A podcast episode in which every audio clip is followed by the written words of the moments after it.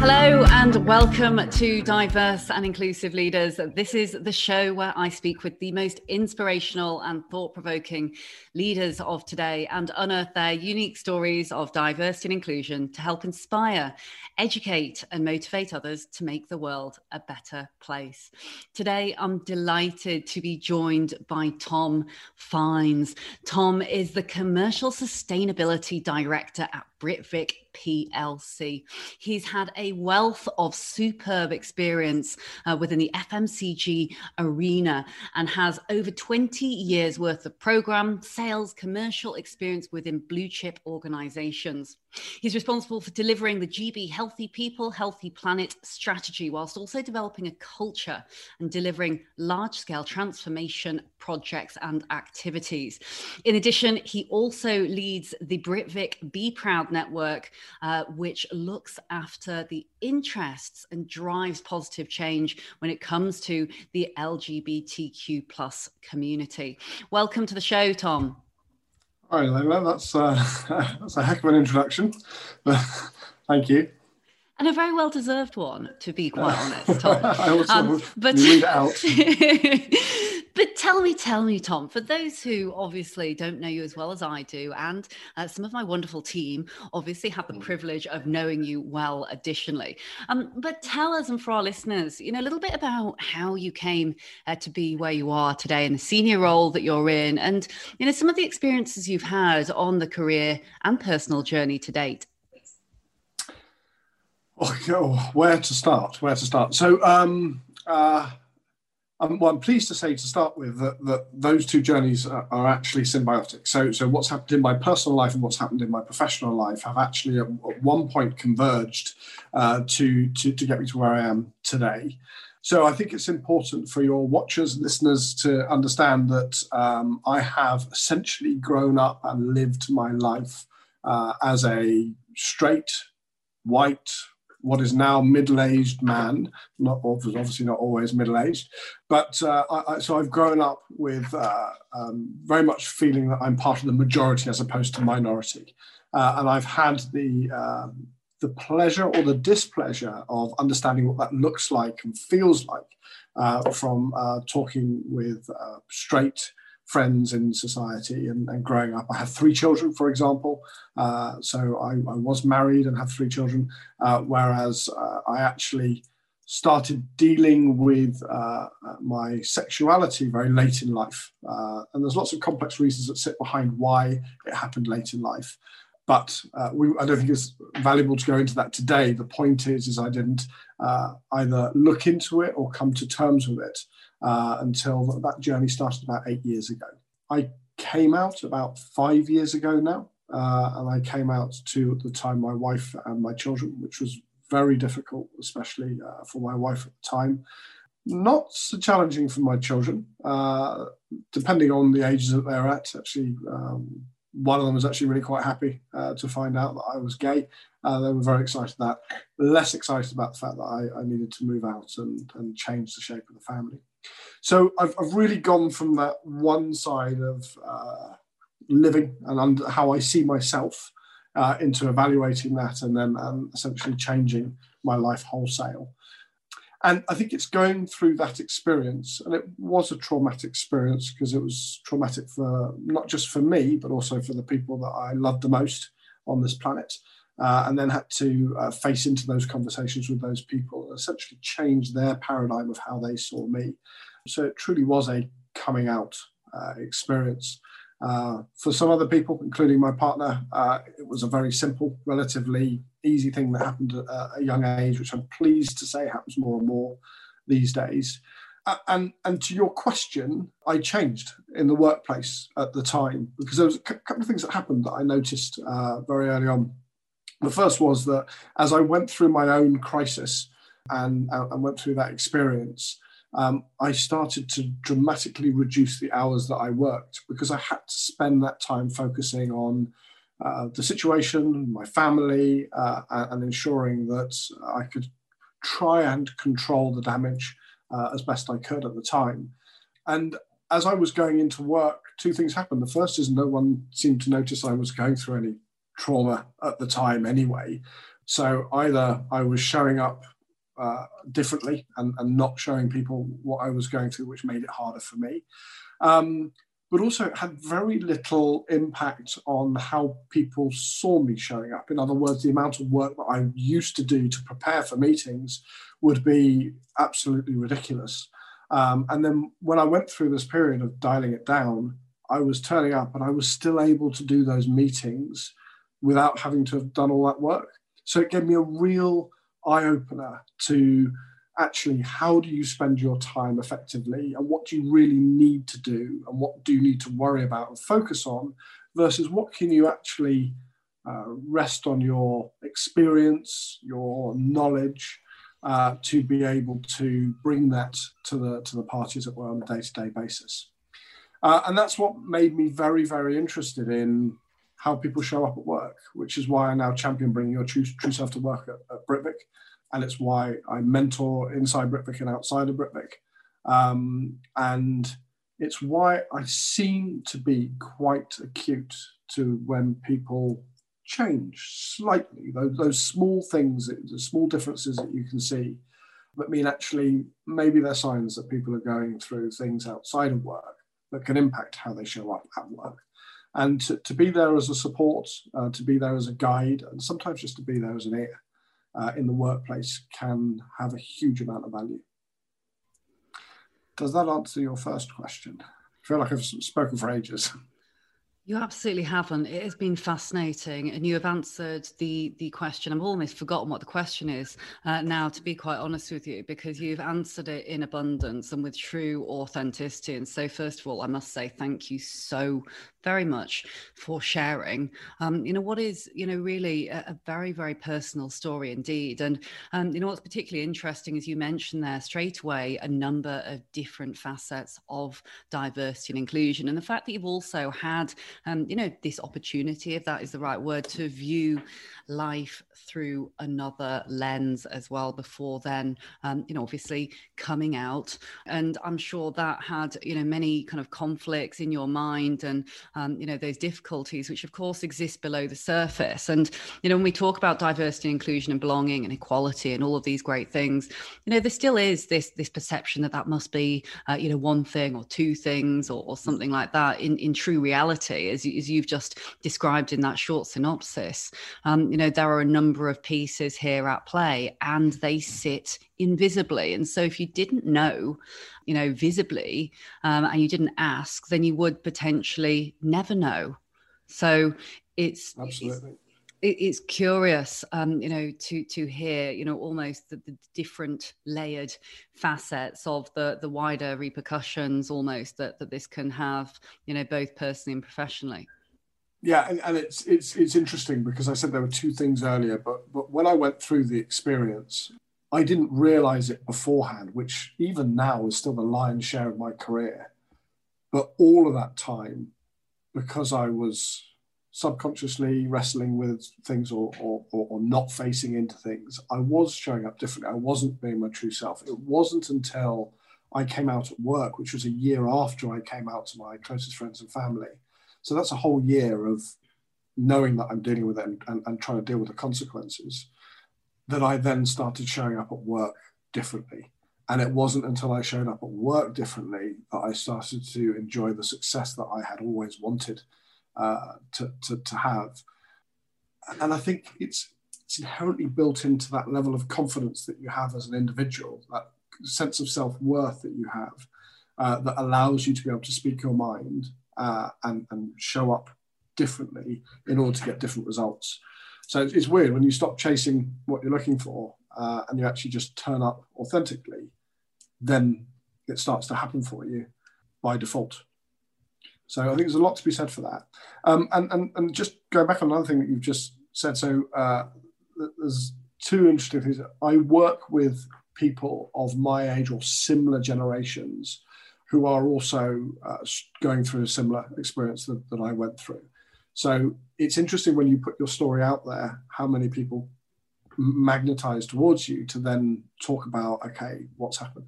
In some cases, these are conversations that they've never had with anyone else on the planet, but they're starting to have it because you've signposted that you're available to be spoken to and it's confidential and so on. So it's really interesting to understand there's still loads of people that go through that I say exercise, but go through that process later on in life.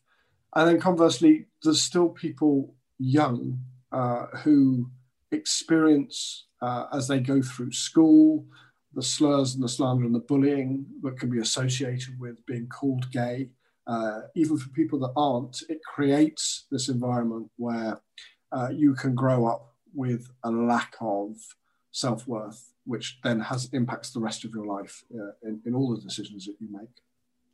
I love that you mentioned there this almost snowball or magnetic effect, as you described it, in that, you know, really the power of storytelling and sharing and really putting ourselves out there in often a vulnerable way can have such a profound difference, not only to us, but also to others, as you say, who are experiencing this. And, you know, I guess when you look at the wider population, you know, friends, family, colleagues, it could be any one of us. And, you know, when I say that, I don't mean it in a negative way. I mean, actually, it could be something that any one of us could, at some point in our lives, you know, go through that change. And so, you know, without speaking about it and without, you know, really kind of putting ourselves out there, it is very difficult for others to then understand, you know, truly until they hear it from someone else and almost kind of contextualize, you know, what those feelings could mean, because we're all humans, you know, at the end of the day, we all,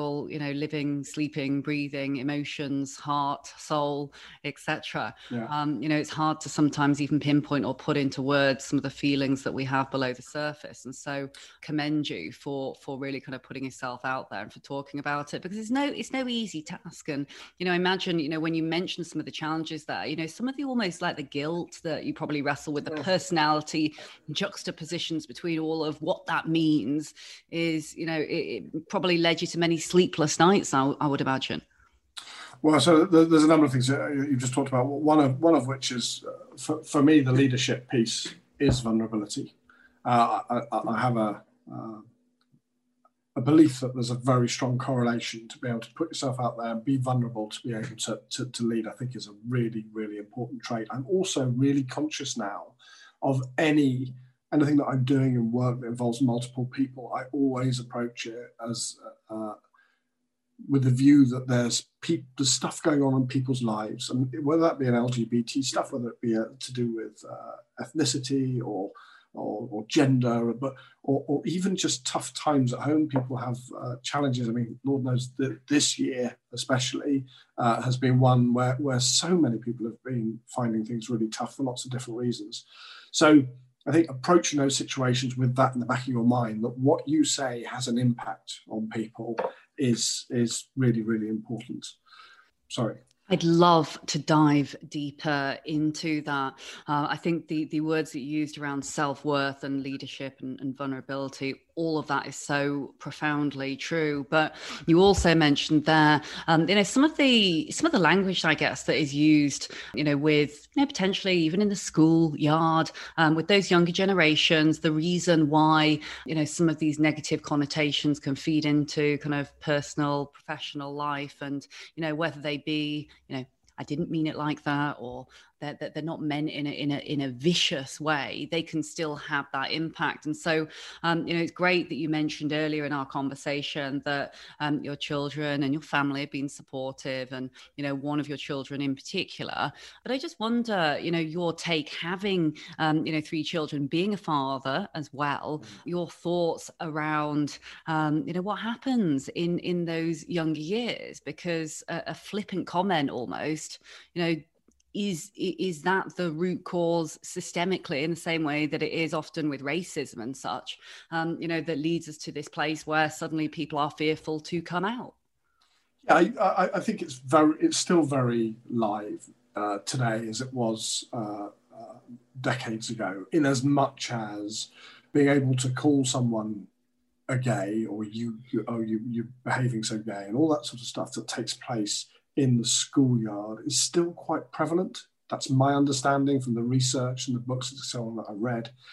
And there are so many other elements of DNI, that spectrum, where it would be entirely unacceptable, where both teachers, parents, and in some cases other kids would not stand for some of that language being used. So racism's a great example. We know there's a long way to go on racism. I'm not saying that that's not the case as well. And I'm not saying this is competitive between different parts of DNI. So I also sit on the DNI steer code, which covers all elements of DNI, not just LGBT. And I think that it's a really good example of where something can be said at school. Whereas if you're there and you feel different, and then someone's calling you out as being different, or calling someone else out as being different, but you know that probably affects you and is just as relevant for you as it is to the other person, that actually that stays with you. That stays with you throughout your life because you feel different and it reduces your feeling of self-worth. And even when you look at some of those other DNI characteristics, if you look at race as an example, you are likely to be able to go home to a family that loves you, that is of the same race, and will talk to you about, actually, this is what racism is like out there, and this is how you need to protect yourself, and this is what you need to expect, and this is how you need to respond. But there's a sense of love and foundation there that is really, really important. Of course, a lot of people that are trying to understand sexuality, especially at school age, they're not having those conversations with their parents, or in a lot of cases, they're not having those conversations with their parents. Sometimes parents don't think they need to have that conversation because it's not something that they consider their children are going to end up being anyway. So when you're surrounded by that environment where it's still a slur, is used as a slur and a negative connotation, and you're sitting there trying to struggle with that yourself, you are naturally going to grow up feeling that you are different and that you are less worthy and therefore have less self-worth. And I do talk to a lot of people later on, more mature years, who will still reference, they hold on to those experiences as kids that significantly impact how they show up even here today. There's so many rich points that we could go really, really deep on there in what you said, but I'll pick up on a couple here, in particular the one around diversity, and this is not one against the other. I think that's such an important point to mention. This is not a zero-sum game, situation.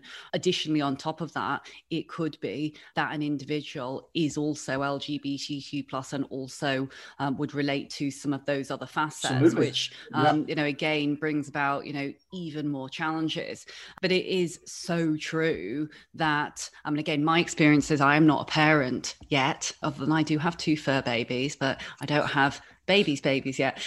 But when you kind of recall times in the playground or when you've been growing up and people will kind of flippantly use, or children will use flippantly the terminology of, kind of gay this, gay that, I think it is perceived as a far softer, almost playful. Yeah, playful. Yeah, so it's a playful thing. It can be said in jest. It can almost even be said in a funny, in inverted commas, kind of way. To then call out a child in the playground and call them a, X, Y, Z relating to the colour of their skin. Or in my case, I had it with kind of my eyes being Chinese. Yeah. It seems to be something which is much more shocking, and much more detrimental. I absolutely concur with that. And, ultimately, equally, I'm not saying both are the same because they absolutely aren't. And I don't have the lived experience of being LGBTQ+, but the impact it can have, as you say, in later life can be profound. And I'm sure, if we looked at, kind of bigger, wider statistics of those who have now come out, recalling those moments, as you said, in younger life when someone had said something, that they probably would have come out much earlier had there have not been this fear, associated with negative connotations. Yeah, I think that's true. It's not always the case that people don't come out earlier out of fear because of those negative connotations. Sometimes people, it's almost subliminal in its effect on people as they grow up. Also, sexuality is not a black and white scale. It is definitely a lot of grey, and the majority of grey that sits in the middle. So having the space, the time and the confidence to explore who you are and what that means to you is, I think, the bits that is that's missing. And unfortunately, that happens in your formative years when you're younger, which happens when you tend to be in those environments where it seems to be the last bastion of being able to say things that, as you say, might be considered funny, or, you know, gain a sense of humour. It's just a joke, all that sort of stuff that feels quite light. Mm. And on the point of language as well, of course, it is LGBTQ plus or LGBTQ plus I and various other, you know, shortened versions depending on where you are in the world. But you're absolutely right. There is not a black and white, you know, scenario when it comes to being almost out or not. And you know, I think probably, and again, do correct me if I'm wrong, you know, probably, you know, this is a lot to do with the era in which we were brought up with, you know, as well, and in which, you know, the legal laws and legislations, I think, you know, a lot of the time, you know, especially probably some of our younger leaders wouldn't remember a time where it was actually illegal. I mean, these are such historic moments that thankfully, you know, a lot of countries have now passed. But, you know, it is so deep rooted, isn't it? And, you know, it is. There's still more. There are far too many countries out there. I know that sounds a bit judgy, but I come from a place of judgment here, that are where it is illegal, where you can be beaten up in the streets, you know, quite easily and without recourse if you are LGBT plus, etc. So there's still quite a big piece of action that needs to take place globally to get everyone to the same place. But also, my kids, it's an interesting one, because my kids are. They're still a bit confused about why I'm involved in LGBT in terms of the network and the rights and so on. And they kind of come from a place like, I don't get it. So many of my friends are out, and it's not, no one even considers it an issue. What's the problem? And there's almost a bit of pushback from a young generation who think that the older people are being quite noisy about something where the problem no longer exists. And yet doing what I do, it's really interesting, because I get to speak to people who come to speak to me in conference, that the hidden side of people that are still trying to deal with it. And some of those people are not, they're not that old. They're still old. I would definitely consider them still young. I mean, you know, grey as you like and as bald as you like. Some of those other people very much in their sort of 20s and so on still struggle with it and deal with it, probably because of the reasons that we've talked about before, but also, let's not simplify this. It's a complex subject, and there are lots of different influences that get you to where you might end up. So, yeah, there's a huge amount, there's a huge spectrum still of people that are challenged by and have a challenge with their sexuality, and it's not always about being gay, lesbian. There's a lot of bi in there as well, and increasingly people are talking more and more about trans, and we've had a focus on trans this year within Britvic as well, on our Allies Day, again trying to help people understand it and understand the language that they use and the impact it will have on people, because it is significant. Absolutely. And it's also educating enough that those who, you know, aren't in the know, so to speak, or maybe come from a generation where they don't fully understand everything, I think often worry about being vilified for saying or doing the wrong thing. And so what's your take on, you know, the do's, the don'ts, the yes, you can say this and yes, you can't say that? Because, you know, and again, you know, there's no right or wrong answer, because I know people often, you know, think differently. And I suppose I always say, well, you know, if it comes from a place of well-meaning and genuine curiosity, then I shouldn't think that there will be, you know, massive pushback on, oh goodness me, you said this. But I think that's the worry, isn't it? Yeah, I think you're right. The values in having the conversation. I think anyone who's not having the conversation because they're worried they're going to say the wrong thing is someone who really needs to have the conversation. Yeah, it plays out. It has to be like that. So I encourage everyone to talk about it. I mean, most people these days have an understanding of what's acceptable. I know you've also mentioned about if it comes from the right place, that's okay to an extent, but you can still use the wrong language that you know is the wrong language but defend it by saying it's coming from the right place. There's a point where it becomes good enough and not good enough. Do you know what I mean? So if you take it to the extreme, someone could use words that are incendiary, but say it's coming from the right place. But that's different to someone who's a bit nervous about having the conversation because they're not entirely sure about the terminology to use and so on. I think anyone who sits within the DNI community, regardless of where they sit in that DNI community, would much rather have the conversation and get it out there and increase education, understanding and information for everyone involved rather than not have the conversation at all. And a great example of that is in disability. So I've spoken to a number of people that have significant disability and, for example, wheelchair bound. And a lot of people don't know whether they should get down to the level of someone on a wheelchair, whether they should continue standing and so on and so forth. But most people I've spoken to have kind of said, I don't care, but someone talking to me is going to be a really good start, because so many people actually almost ignore me because I'm in the wheelchair and I can see they feel awkward. So I think the same follows. You know, if someone's, I'm utterly and fabulously out now, so everyone knows, yet I still come out every day, but I become bolder and bolder in doing it in the hope that I'm starting the conversation, if necessary, for people that can find it a bit awkward. Mm-hmm.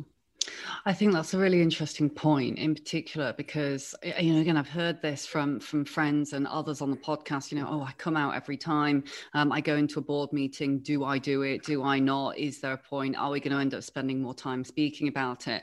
But it's interesting that you say that it kind of almost not rolls off the tongue.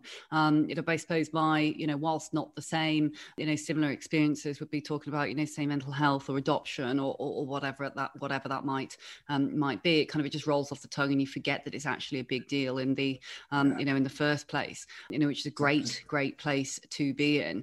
But just on the point that you made around you know, the example of someone in a wheelchair, you know, I really just want to mention that one again, because it's, you know, it's not being, you know, it's making sure that we know we aren't being ignorant. It is being more ignorant and you know, almost ruder as well, to completely ignore you know, that fact of the matter, because, you know, how on earth would that person feel? I mean, we absolutely rather them look you in the eye and have a conversation with you than almost just kind of exclude you. And we all know body language. We can probably recall many instances and where we've been in a room and you kind of just suddenly feel, you know, like you want to shrink back into yourself because, you know, you're, for whatever reason, which you don't know unless that person speaks to you, you know, not worthy enough of being there. So it was a very, very good example, and one that kind of, you know, puts a very stark image into your mind. But I'm conscious of time, Tom, and you know, I could talk to you all day, you know, long about this, and we've really only touched the surface level in many areas. But I wonder, before we head into you know, brief lightning round, we could just spend a little moment on talking about some of the amazing benefits, because the story that you've described has really been, you know, what I'm sure was an emotional roller coaster. You know, we can see that you really have utilized this superpower almost to benefit back, you know, others, you know, similar experiences, you know, and influence wider society. You know, for those who maybe don't have a Be Proud group or an LGBTQ plus group, or are considering that, talk to me a little bit about some of the kind of other benefits, I guess, or the biggest changes maybe you have seen in some of the people, you know, that you have supported along their personal journeys. Well, I mean, it's a really big question, because for a couple of reasons. The first is everyone is so different. So we often have these conversations on these top-level umbrella terminologies about people, and we almost get to a point where when we're talking about it, we expect everyone fits in the same box, and that's not the case at all. So I have friends, and I have had the pleasure of going on the journey of coming out with a number of other people, some of which are more mature with children, and therefore having that lived experience can really help. But even then, those situations can be completely different, as well as other people that go on completely different journeys from different cultures, where there are completely different expectations and reactions to information and knowledge. So I think it's hard to answer that in totality, because everything is completely different. I guess there's a couple of cliches in there, though. My first observation is from, and this is purely through an LGBT lens now, that everyone that I've helped or worked with or been on the journey with in their coming out has ended up in a much better place. So there's a period of a trauma. Sometimes that's brought on by the way in which you see yourself and how much of a big deal you turn it into, whereas actually the people you're telling are incredibly loving and open and accepting. It doesn't change that journey. Everyone still goes on that journey. The fear is still very real for all of them. But the relief afterwards, the sense of your own self, and the confidence you can have from that has, without question, in my experience, always increased. It's important to note that's not always the case. And my experience is still only a very small portion of the whole of even UK society, let alone globally, right? But largely on balance, people get to a much better place when they're living their true, authentic self.